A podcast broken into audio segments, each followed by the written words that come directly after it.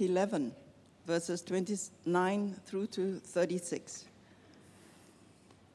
As the crowds increased, Jesus said, This is a wicked generation. It asks for a sign, but none will be given it except the sign of Jonah. For as Jonah was a sign to the Ninevites, so also was the Son of Man, will the Son of Man be to this generation. The Queen of the South will rise at the judgment with the people of this generation and condemn them. For she came from the ends of the earth to listen to Solomon's wisdom. And now, something greater than Solomon is here. The men of Nineveh will stand up at the judgment with this generation and condemn it. For they repented at the preaching of Jonah, and now something greater than Jonah is here.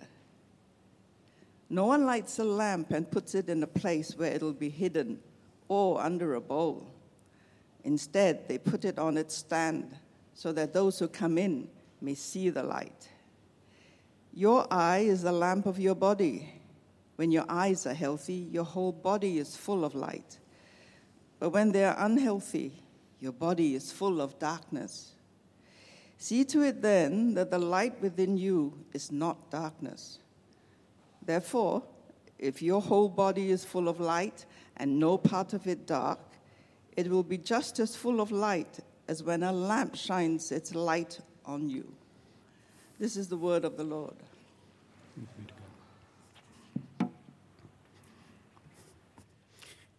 Thank you, Jane. Good morning, everyone. My name is Harold, and um, I have the privilege today to share the word um, and uh, uh, dive into the richness of this scripture that we just read. We're continuing the series on the road uh, in Luke. So we've been uh, going through that for a few days now, or a few weeks. And um, the main idea being discipleship. And discipleship is how we follow Jesus. The, the, the correct way to follow Jesus would be discipleship. So our key, our key verse today is uh, Luke 11:33. No one lights a lamp and put it in a place where it will be hidden. So let's pray and ask the Lord to show us how we can witness Jesus' greatness and light. Father, we thank you that um, you have been a light to us, Lord, and you are a light to the whole world. And this light has shone on us, and um, we walk in the light now. And I would pray, Lord, that um, as we look at this scripture today, that uh, we would uh, understand even more about the greatness of who you are, Jesus, and also our participation in shining your light in the whole world. I pray that in the name of Jesus. Amen. Uh, we don't have the slides, but that's okay. Um, so, growing up in the uh, 80s, early 80s, as a good Generation X kid, I had to be rebellious, had to rebel against someone or something. That was the mantra of, of all, all the kids of my generation. And so, um, not only that, I needed to show to my friends how rebellious I could be. So, you know, you know how it is, right? The job of a teenager trying to be cool is not an easy one. So, um, I watched lots of uh, Hollywood movies, and uh, I noticed that in a lot of those movies, the doors and their in the kids' bed, uh, bedrooms usually would have signs like "Go away" or "Stay out." And I thought, wow, that's a real sign of rebellion, right? Parents, stay away out of my room, get out of my room. And so Although that was not a common thing in Brazil, it was not a, a common practice at all, I decided that I need to do something like that to show my rebellion to, you know, the whole world, even though it's inside of my house. and so, um, one day, I go out in the streets, and I literally, I stole a, a stop sign uh, in one of the intersections. I just took a hammer and I got that stop sign and I brought it home.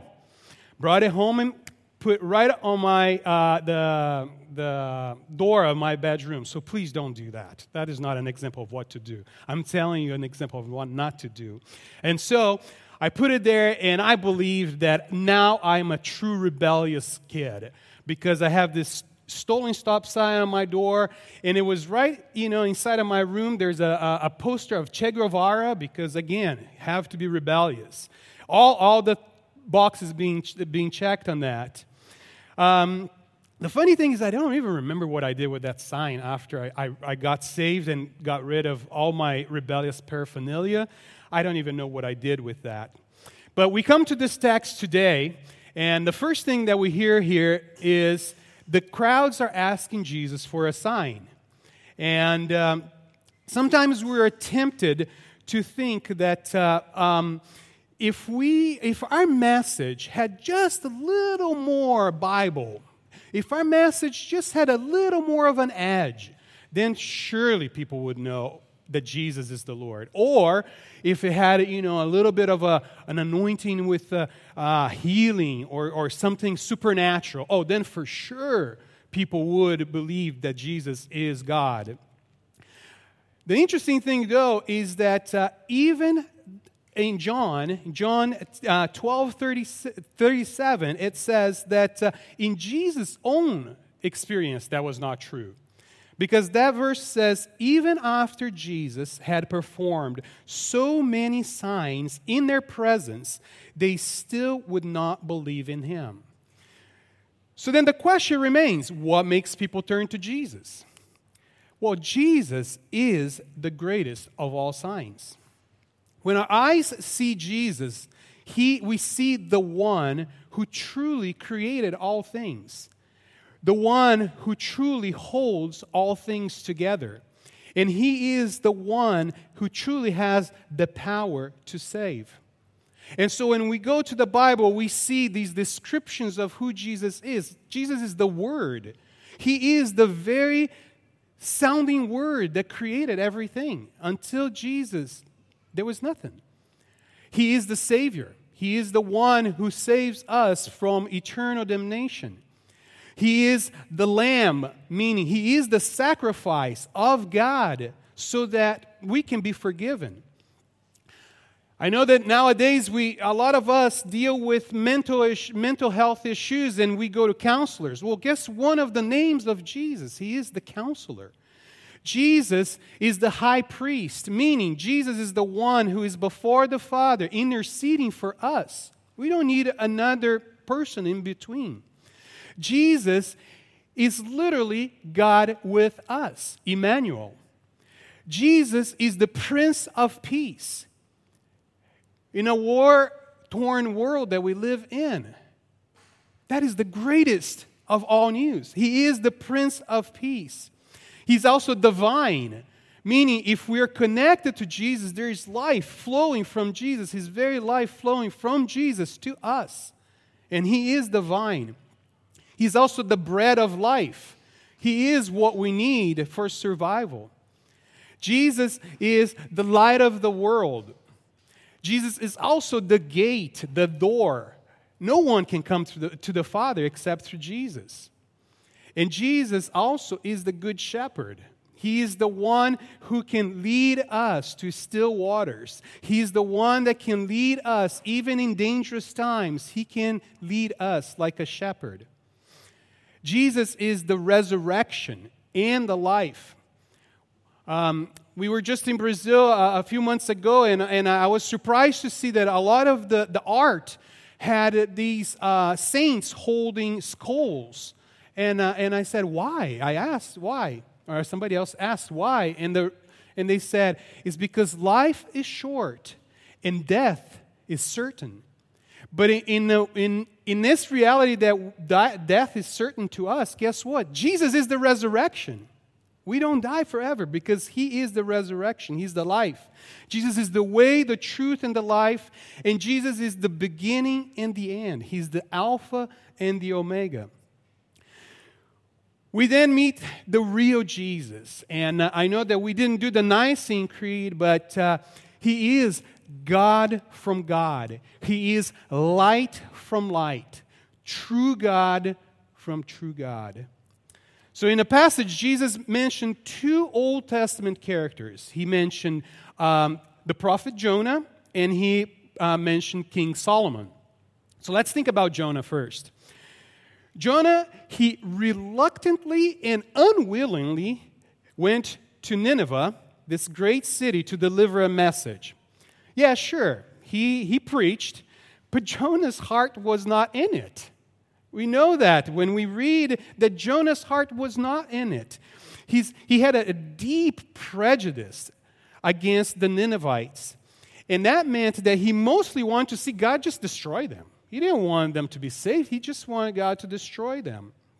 And so, for sure, he, he, his idea of what God wanted to do was very different than what God actually wanted to do. But Jesus reminds us that we have a greater message. And what's that? Jesus himself is the greater message. Jesus is the message of power, of love, and forgiveness. But, our heart, but for our hearts to be in it, our eyes then must be fixed on Jesus. We must know Jesus intimately. And this knowing Jesus intimately means we know how he acts and we know how he feels. And then uh, the, other pas- the other person that Jesus mentioned was King Solomon. Now, King Solomon, we know he built this great, marvelous temple, and his wisdom was known through the, throughout the world of his days. This is a man of great wisdom. So then there's Queen Sheba, this queen from Africa that comes to visit Solomon to see is this really true? Is this temple really great? And is his wisdom truly great?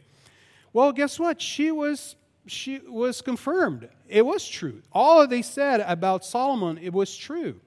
But all of the beauty of the temple and all of the wisdom of Solomon are just simple representations of who Jesus really is Jesus' true majesty and Jesus' true wisdom.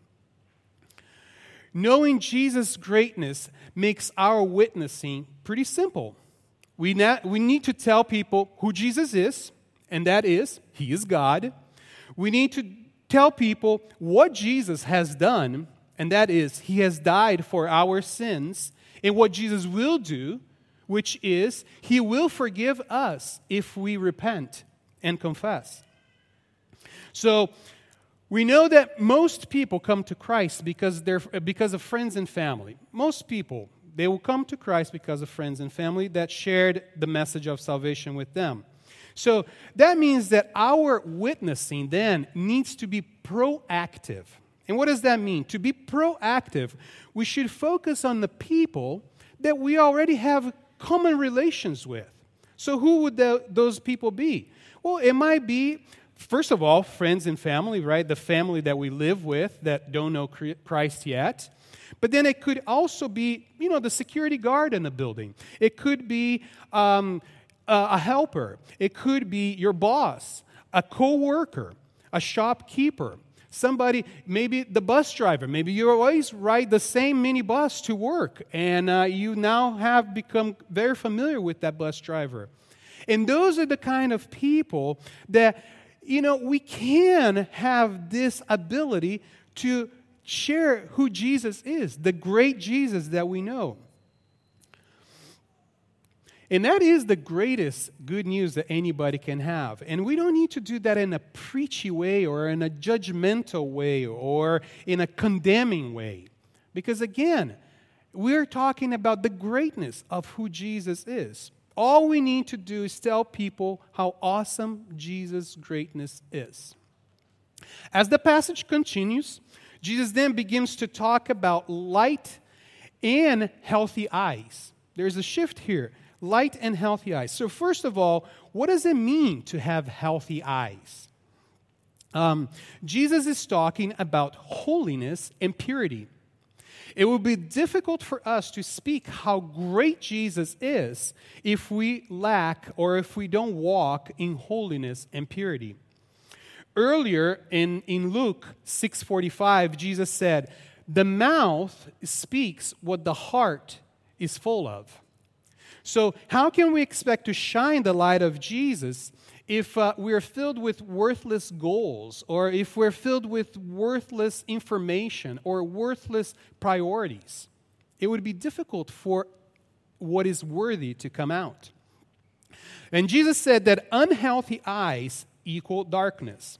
Now, uh, we just had a praise report of uh, being healed from uh, COVID. And I think many of us um, had a displeasure of having COVID at one point. And you know that eh, whether it is COVID or any other sickness, the last thing you want to know is, you want to do is get up and, and, and go through your day. You, you don't feel well. Um, most of you know that uh, for over 20 years, I dealt with severe effects of being very unhealthy because of, uh, of uh, my obesity. Now I'm 90 kilos lighter than I used to be, and I feel healthy. Guess what? Now I am able to do things that before I couldn't. And uh, the truth is, no one, no one wants to have an unhealthy body. And so, um, Jesus also said that a healthy eye equals light.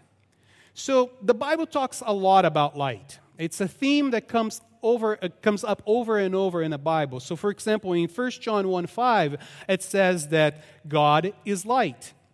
Then in John 8 12, it says, Jesus is the light of the world.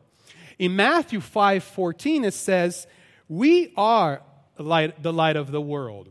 And so, this uh, uh, concept or the idea of light is throughout the Bible, and we can learn more about that. Now, three weeks ago, we kicked off the new year, and how does that happen? With a new moon.